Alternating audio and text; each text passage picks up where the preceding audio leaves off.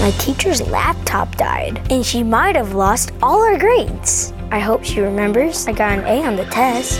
I bet some kids hope she forgets about their bad grades, just like we want our sins forgotten.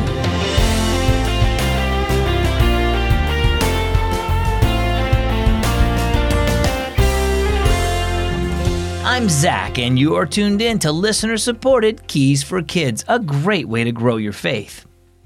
No matter how hard you study, you'll probably have a test or a subject that you really struggle to get good grades in.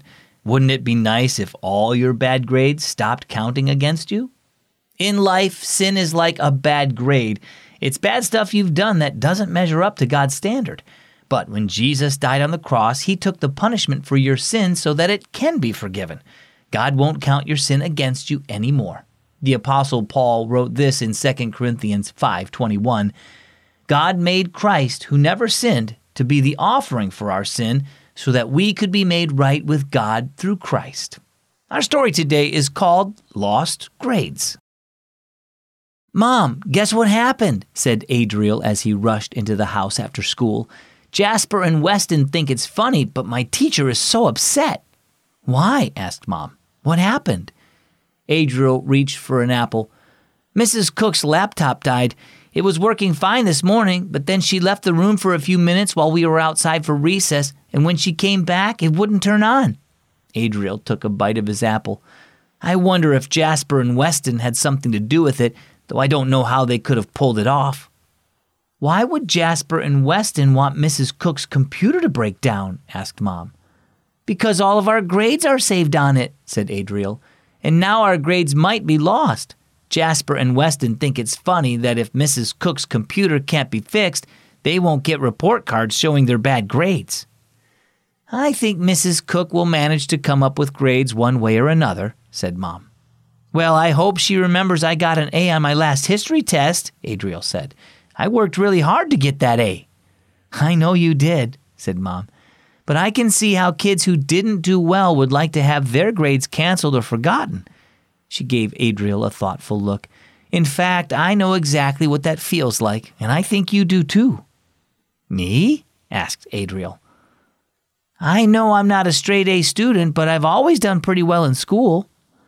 Yes, but none of us has lived a perfect life, have we? said Mom. The Bible says we're sinners because of the wrong things we've done. We've all failed to live up to God's perfect standard.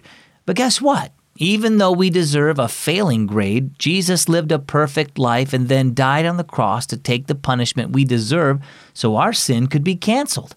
When we trust in Him, He credits us with His goodness so we can enjoy the reward of eternal life with Him. Wow, said Adriel. I didn't think of that. I'm so glad Jesus canceled my sin and gave me the good grade he earned instead. So, how about you? How would you feel if you could have a bad grade replaced with a good grade? The Bible says that you can. We're all sinners who have failed to live the way we should, but Jesus died so our sin could be replaced with His goodness. You can't earn a passing grade in the eyes of God on your own.